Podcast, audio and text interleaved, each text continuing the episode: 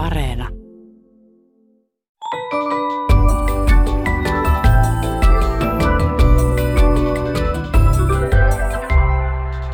Hei, tämä on Aristoteleen kantapää, audiosyöte kielen ja todellisuuden väliseltä ei kenenkään maalta, ja minä olen Pasi Heikura. Tänään selvitämme, miltä suomen kielen esimuodot kuulostivat tuhansia vuosia sitten, mutta ensin nostamme pihvin pöydälle. Mitä se on, kun aletaan vihdoin puhua asiaa, mutta hiukan arkaluontoisesta aiheesta? Kuulijamme nimimerkki Pertsa löysi tähän vastauksen TV1 A-studiosta maaliskuun alussa. Siellä eräs europarlamentaarikko puhui Suomen ja USA presidenttien tapaamisesta ja uumoili, että he tulevat nostamaan tää pihvi pöydälle. Nimimerkki Pertsa ihailee ilmausta.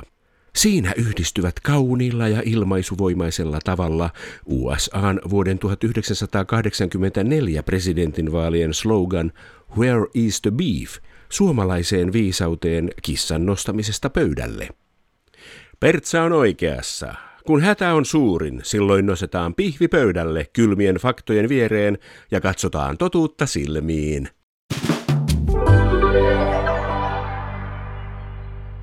Voisiko joku pitsata tämän projektin tiekarttaa? Mikä on sun celebrity crush? OKK, OMD on ihan legit. Suomen kielen puhuttu versio muuttuu nopeasti.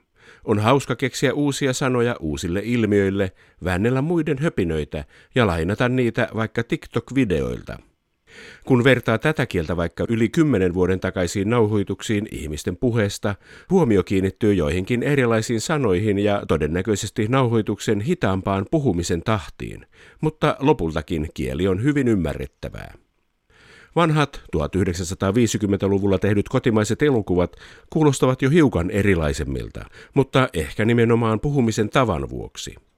Niissä puhuttiin kirjakieltä, toisaalta koska se oli korrektia, mutta myös siksi, että Suomen eri osien murteet olivat vielä sotien jälkeen niin eriytyneitä, että vain kirjakieltä ymmärrettiin kaikkialla maassa.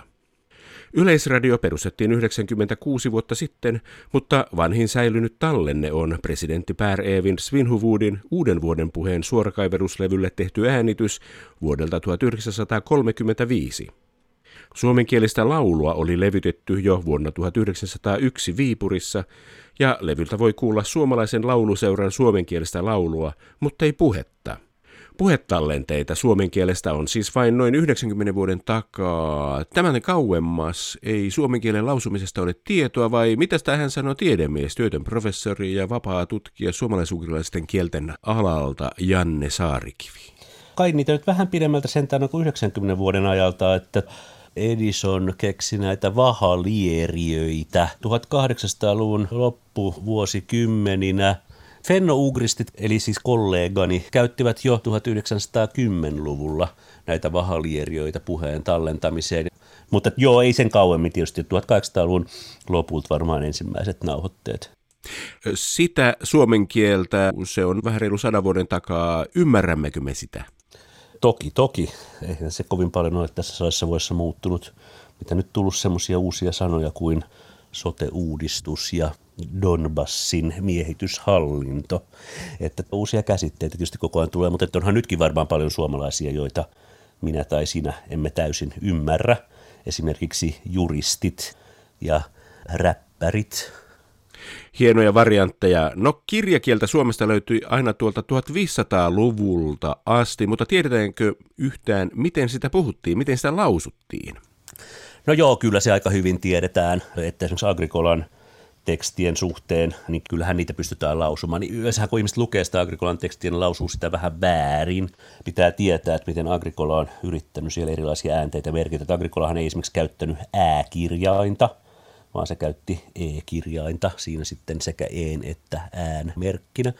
Ja sitten Agrikolan aikanahan vielä Turun murteessakin oli dentaalispirantti, eli tämä the-äänne, että Agrikola kirjoitti vaikka, että sydhen, niin se sitten piti ääntää, että sydän.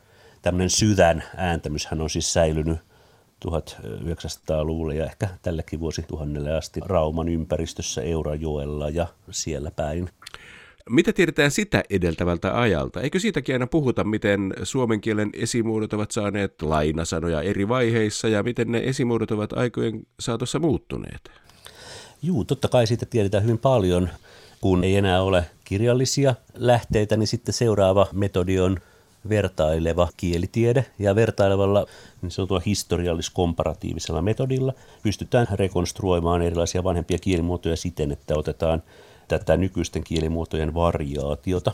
Nyt Suomen kannalta nyt sitten relevanttia on esimerkiksi vertailla vaikka itämurteita ja länsimurteita, jotka on hyvin erilaisia – ja sitten rekonstruoida niiden pohjalta. Mutta sitten kun käytetään näitä kahta lähdettä, eli itämurteita ja länsimurteita, niin tietysti huomataan, että ne itämurteet ja länsimurteet ikään kuin saumattomasti limittyy sitten kokonaan toisiin kieliin, eli länsimurteet limittyvät viron kieleen ja itämurteet limittyvät sitten karjalan ja vepsän kieliin.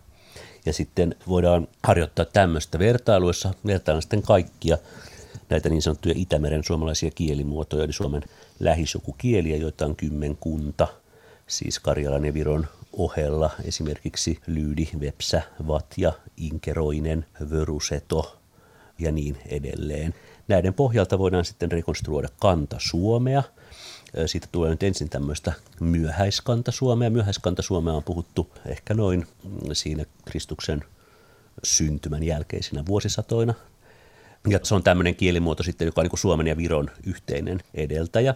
Ja sitähän nyt varmaan vielä sitten ehkä tämmöinen normi suomalainen jossain määrin ymmärtäisi.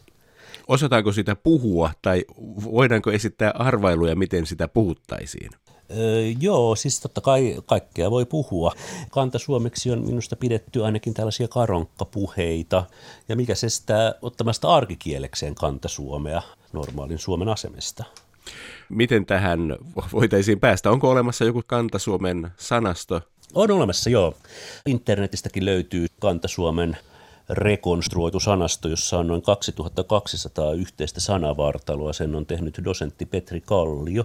Ja sitten siellä on tämä Itämeren Suomen verkkosanakirjaprojekti, joka on Santeri Junttilan päätoimittajuuden alaisena valmistuva tällainen Suomen ja lähisukukielten yhteinen etymologinen sanakirja. Tällä myöhäiskanta-Suomella on sitten edeltäjiä tietenkin, että tämä kanta-Suomihan on hyvin monivaiheinen. Sitten siinä on keskikanta-Suomea, johon on saatu juuri näitä eri-ikäisiä lainoja balttilaisista lähteistä ja germanisista lähteistä ja tällä lailla, että se Kantasuomen aika on ollut hyvin pitkä ja tämä kieli on siis muuttunut tämän Kantasuomen aikana hyvin paljon. Että se myöhäiskantasuomi on tämmöistä suomalaiselle ymmärrettävää, mutta varmaan se Kantasuomen kaikkein varhaisimmat muodot on sitten jo lähempänä niin sanottua kanta-uralia, eli tätä vanhinta kantakieltä, mitä voidaan rekonstruoida ylipäätään. Ja se on sitten jo aika erilaista kuin suomi, että kanta-uraliahan ei kadun jamppa enää ehkä niin ymmärtäisi. Se on sitten yhteinen kantakieli paitsi Itämeren suomalaisille kielille, myös esimerkiksi unkarille, saamelle, mordovalaiskielille, permiläiskielille, samojedikielille ja niin edelleen. Mistä voidaan laskea varhaisen kantasuomen ajan alkaneen suomalaisukraisten kielten vapaatutkija Janne Saarikivi? No se lasketaan tietysti alkaneeksi sitten siitä, kun tämän Suomen esimuodon – puhujien kontaktit muiden urelaisten kielten esimuotojen puhujiin on katkenneet. Et siitähän se alkaa se erilliskehitys sitten. Käytännössä se näkyy tässä kielessä sillä, että näitä balttilaisia ja germaanisia lainoja, joita siis suomen kielessä on molempia hyvin paljon. Kanta Suomen tästä noin 2200 sanasta, mitä siihen nyt voidaan tällä lailla suhteellisen luotettavasti rekonstruoida, niin niistä ehkä noin 500 ainakin, vähän ylikin jopa, on germaanista alkuperää ja ehkä 250-300 on balttilaista alkuperää, niin näitä germaanisia ja balttilaisia lainoja pääosin ei ole muissa urelaisissa kielimuodoissa. Pikkasen on balttilaisia tuolla mordvalaiskielissä. Sitten tietysti saame on erikseen. Saamessa on sekä balttilaisia että germaanisia, mutta nämä germaaniset on saatu paljolti Suomesta riippumatta, eli Suomi ja saame on ikään kuin jo kehittyneet omia teitään. Tämä on ehkä tämmöinen sitten avoin kysymys, että onko Suomella ja Saamella yhteisiä germaanikontakteja, eli että onko siten, että Suomi ja Saame on jossain vaiheessa kehittyneet ikään kuin yhdessä ja sitten eriytyneet erikseen. Tämähän oli aikaisempi käsitys, että näin on ollut, mutta nykyisin varmaan moni on hieman skeptinen. Mitä vuosilukua Kantasuomen alkuajoista voisi sanoa ja onko se paikka tuolla Suomenlahden eteläpuolella vai onko se jossain äh, Venäjän tasangoilla? No Kanta-Suomen loppuvaiheessa, eli tämän niin, kuin, niin sanotun myöhäiskanta-Suomen vihoviimeisimmässä vaiheessa, on saatu kristinuskoon liittyviä slaavilaisia lainoja. Eli esimerkiksi sanat pappi, risti, pakana, raamattu ja niin edelleen. Nämä ovat tällaisia sanoja, jotka on saatu hajoamisvaiheessa olevaan myöhäiskanta Suomeen. Ne ovat varmaan saatu ehkä sitten siinä noin 600 tai 700 JKR. Silloin on ollut jo kantasuomen välisiä murreeroja, mutta ei vielä kielieroja. No sitten, koska se on alkanut, no varmaan tätä kantauralia on puhuttu ehkä noin 5000 vuotta sitten noin, jos suurin piirtein pitää heittämällä jotakin sanoa. Eli sehän on tällainen kieli, jota on puhuttu metallikauden alussa. Sillä on siis saviastioille nimitys eli pata, eli se on ollut neoliittista aikaa. Neoliittinen aikahan määritellään sillä, että tulee keramiikkaa. Ja sitten siellä on yksi metallisana, eli tämä vaski, mutta tämä vaski on levinnyt jo tällaiseen hajonneeseen kantauraliin, ikään kuin myöhäisen kivikauden ja pronssikauden taitteessa tätä on jossain keskisellä Venäjän alueella puhuttu. Kantasuomea on puhuttu ihan ilmiselvästi jo Itämeren piirissä, eli se on sieltä keskiseltä Venäjältä sitten levinnyt 3000 tai 2500 EKR alkanut sitten varmaan hajoilemaan tämä kieli. Ja se on tietysti hajonnut sillä tavalla, että puhujat ovat siirtyneet eri suuntiin. Meidän Itämeren Suomen ja Saamen puhujat on siirtyneet tänne länteen ja sitten ne ovat olleet kanta Baltin ja kanta Germaanin puhujien kanssa tekemisissä näitä kielimuotoja puhuttu 2500 vuotta sitten, ja nämä kontaktit ovat olleet jo täällä Itämeren piirissä. Minusta tätä myöhäiskanta Suomeakin on puhuttu niin kuin Suomen ulkopuolella, että mä olen sitä mieltä, että Suomessa ei ole puhuttu kantasuomea koskaan. Et Suomeen on sitten tämä kantasuomi levinnyt jo tämmöisinä erilaisina kantasuomen hajoamismurteina erikseen idästä ja lännestä, mutta tämäkin on osittain avoin kysymys ja tästä on erilaisia näkökulmia. Minusta Kantasuomen puhuma alue on ollut niin kuin lähinnä Virossa ja Inkerin maalla. Hyvä. Osaatteko sanoa jotain kantasuomeksi? Esimerkiksi hyvää päivää, kaunis ilma tänään. No niin, voi sanoa varmaan, että parata päivätä, soma, ilma tänä päivänä. Ihan ymmärrettävää. Joo, on, on. Kyllä Kantasuomi on melko ymmärrettävää. Miten sanottaisiin kantasuomeksi, tänään on pilvinen päivä ja ruuaksi on kalaa? Varmaan, että tänä päivänä on pilvipäivä, syötäväksi on kalata. Mahtavaa, tämänkin ymmärtää ihan hyvin. Eihän, eihän Suomi ole muuttunut paljon mitään. No ei se kovin paljon olekaan. Suomihan on muuttunut paljon vähemmän kuin esimerkiksi Viro. Mutta tietysti tässä lauseessa nyt oli tämmöisiä helppoja sanoja. Että onhan tämmöisiä sitten sanoja, jotka kantasuomeksi on aika erilaisia kuin nykysuomeksi, jos on joku sopiva ääneyhtymä siellä, vaikka köyhä, niin se on sitten kevhä. Tai jos on vaikkapa peura, niin se onkaan nyt sitten lähinnä pötra tai jotenkin näin. Ne on jo aika erilaisia sanoja. Mutta joo, ei kantasuomi ole niin hirveän erilaista kuin nykysuomi. Tämä suomen kirjakieli, niin tämähän on hyvin – konservatiivinen kielimuoto, jos vertaa vaikka Viroon. Itse asiassa mä luulen, että Suomen murteiden puhujat ei hirveän hyvin ymmärtäisi toisiaan, jos ei olisi tätä yhteistä kirjakieltä ja siihen liittyvää koulujärjestelmää. Sitten päästään kantauraliin. Sitä puhuttiin siellä Tasangolla. Milloin kantauralin aika alkoi? Työtön professori Janne Saarikivi. Kiitos, kiitos. Tota, Kanta-Uralia, sen puhuma-alueesta on kaksi pääasiallista teoriaa nyt, jotka ovat eläneet pitkään. Ensimmäinen on se, että sitä olisi puhuttu täällä niin sanotussa Volgan mutkassa. Ja se perustuu siihen, että Kanta-Uralissa on hajoamisvaiheen jälkeen tullut aika paljon tämmöisiä niin sanottuja indo-iranilaisia lainasanoja, joita on puhuttu ehkä tämän alueen eteläpuolella. Itse olen kuitenkin sitä mieltä, kun olen tätä kysymystä jonkun verran tutkinut nimenomaan uralilaisten kielten sisäisen variaation kannalta, että kanta-uralia on puhuttu pikemminkin eteläisellä ja keskisellä Uralilla, eli hieman tuosta Volgan mutkasta itään. Niin tämä Volgan mutka on sitten jo tällaista varhaista leviämäaluetta. Tämä argumentti perustuu lähinnä uralaisten kielten sisäiseen taksonomiaan, eli uralaisten kielten välisiin eroavaisuuksiin. Tietysti aika pian on kyllä sit sieltä Uralilta jo levinnyt sitten sinne Volgalle minunkin mielestäni. Näistä asioista on tietysti aina ihan perustellustikin erilaisia mielipiteitä, että ihan tarkkaan niitä ei voi tietää. Sitten on myös tämmöinenkin, myöskin jossain määrin perusteltu mielipide, että se Uralin alkukoti olisi jopa vielä kauempana idässä, siis läntisessä Siperiassa. Minusta siinä on niin se perä, että tämä uralilainen kielimuoto kuuluu tällaiseen niin sanottuun ural-altailaiseen jatkumoon. Eli suomen kielihän ja kaikki muutkin suomen sukukielet niin on rakenteellisesti hyvin lähellä turkkilaiskieliä, mongolikieliä, tunguusikieliä, koreaa ja japania. Eli tässä Euraasian taigavyöhykkeellä puhutaan monia kieliä, jotka ovat rakenteeltaan sellaisia, että niissä on esimerkiksi pitkiä sanoja, vokaalisointu, paljon sijamuotoja, possessiivisuffikseja, mahdollista nominalisoida verbejä, runsas johtooppi ja niin edelleen. Et sehän on ihan selvää, että esimerkiksi Suomi rakenteellisesti muistuttaa todella paljon enemmän vaikkapa Turkkia kuin Ruotsia, joka on ihan tuossa vieressä.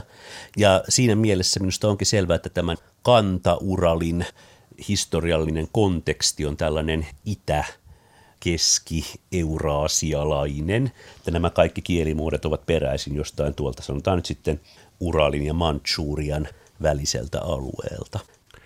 Huikeata. Volgan mutka on aina kiinnostanut mua. Mitähän Volgan mutkissa tarkoitetaan? Onko se se, joka on Kasanin ja Uljanovskin tienoilla? Joo, sitä tietenkin tarkoitetaan sitä Kasanin mutkaa. Sehän on siinä Kasanin kaupungin kohdalla. Kannattaa käydä katsomassa. Ehkä vielä joskus tulee niin hyvä aika, että pääsee taas Kasaniin. Se on loistava kaupunki. Tämä Volgan mutka-teoriahan siis perustuu siihen, että se on semmoinen hyvin vanha kulttuuriseutu, jossa on hyvin paljon erilaisia kieliä. Ja nimenomaan jos ajattelee että urrilaisten kielten sisäistä ryhmittelyä, niin siinä aivan siinä Volgan mutkan seudulla on hyvin paljon aivan eri haaroihin kuuluvia kieliä. Siinähän on siis mordvalaiskieliä, maria, permiläiskieliä eli udmurttia, ja nämä on hyvin kaukana toisistaan kielisukulaisuuden kannalta, mutta hyvin lähellä toisia maantieteellisesti. Ja silloin voi tietysti arvella, että tämä on tämmöinen alue, missä on hyvin pitkää puhuttu uralilaisia kieliä. Ja nythän siellä on sitten ihan uusinta uuttaan tätä venäjän kieltä, mutta se on tullut sinne vasta 1500-luvulla, että se on ihan tämmöistä agrikolan aikaista. Eikös tuo alue Mustanmeren ja Kaspianmeren pohjoisrannoilla ole semmoista seutua, josta lähti länteen jamna-kulttuuri ja vei muun muassa hevosen länteen? Joo, näin se on. Siellä on tämä jamna ja kulttuurin alue, joka kytketään indoeurooppalaisten kielten leviämiseen, niin se on siinä tämän kantauralin äh, eteläpuolella. Siitä on vähän erilaisia näkemyksiä, että olivatko jo kanta Indo-Euroopan puhujat ja kanta Uralin puhujat keskenään kontaktissa – Moni on ajatellut, että olivat, mutta ajattelen, että nämä kontaktit ovat oikeastaan alkaneet vasta sitten, kun kanta Urali on jo hajonnut ja kanta Indo-Eurooppa on hajonnut, ja ne ovat olleet sitten pikemminkin tämän länsi-Uralin ja niin sanottujen esi-indo-iranilaisten kielten kontakteja alkuvaiheessa. Indo-iranilainen kielihaarahan on siis tämä haara, mistä sitten kehittyy myöhemmin persiaa, sanskriittia, ja sitten sanskriitista kehittyy kaikki ne kielet, joita puhutaan nykyisen Pakistanin, Intian, Bangladeshin ja Nepalin alueella. Ja Afganistan tietenkin. Se on ollut melkoista sulatusuunia. Sieltä on lähtenyt kielten juuria, siis kantakieliä, etelään, itään ja länteen. Joo, se on tämä Ukrainan alue nimenomaan, josta nytkin soditaan. Se on helposti ymmärrettävissä, miksi juuri sieltä, kun siinä on kaksi tekijää. Ensinnäkin se on hyvin hedelmällinen alue – Ukrainahan on vissiin maailman alueesta tämmöinen, missä on eniten ruoantuotannon ylijäämää, tai ainakin yksi niistä. Siellä on siis mahdollista elättää hirveän isoa porukkaa, ja sitten se on hyvin helppokulkuista. Siellä ei ole vuorijonoja, eikä siellä ole meriä, siitä pääsee ikään kuin noin vaan läpi.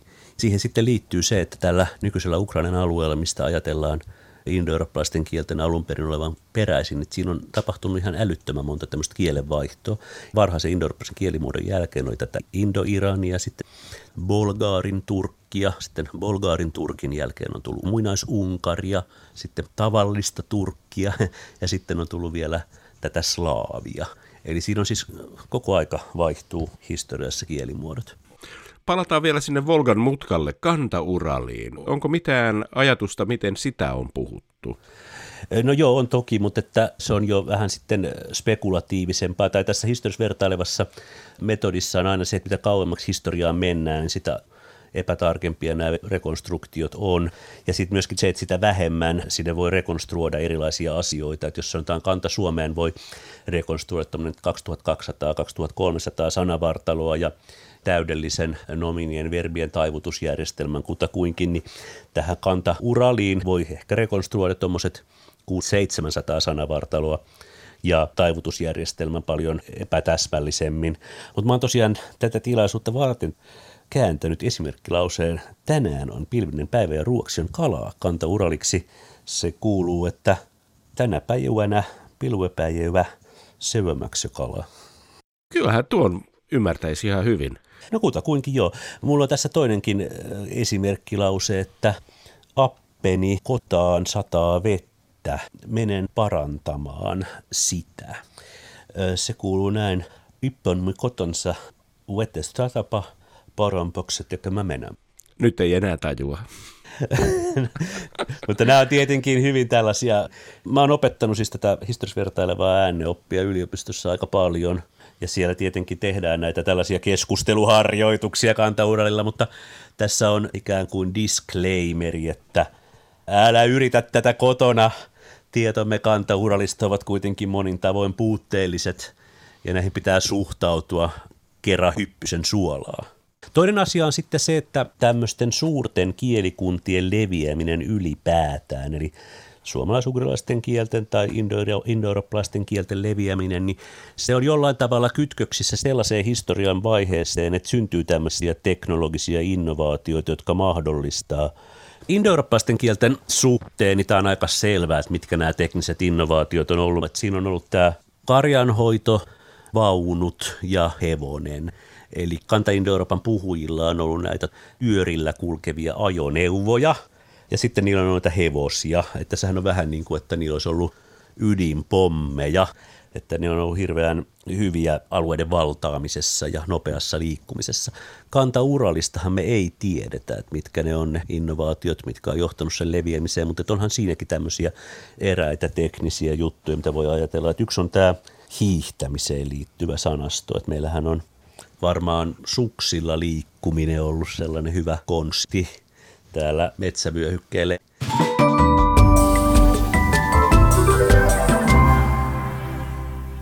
Hanhikiven ydinvoimala-hanke on Ukrainan sodan takia vaikeuksissa. Suomalaiset omistajat joutuvat punnitsemaan sitoutumistaan venäläisen Rosatomin osittain omistamaan Fennovoimaan. Näin Turku Energian toimitusjohtaja otti kaupunkimedia Aamuset julkaisussa tiukasti kantaa asiaan. Sentin latia enempää emme anna.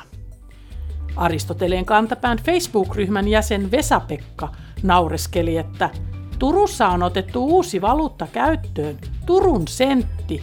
Uutinen ei kerro kuinka monta latia se on. Sentti on toki käypä valuutta koko valtakunnassa, mutta latin eli Latvian entisen rahayksikön arvoa on mahdotonta laskea, koska Latviassakin ollaan vuodesta 2014 lähtien oltu ilman sentin senttiä. Mutta miksi Suomessa sanotaan ei latin latia? Ehkä se on mukavan lähellä ei lantin lanttia sanontaa. Sanonta soveltuu toki kaikkiin valuuttoihin. Voidaan yhtä hyvin olla myös ilman jenin jeniä tai kruunun kruunua. Aristoteleen kantapää suosittelee ottamaan käyttöön perinteisen ei pennin hyrrää ilmaisun, jos idiomilla halutaan muistaa käytöstä jääneitä rahayksikköjä.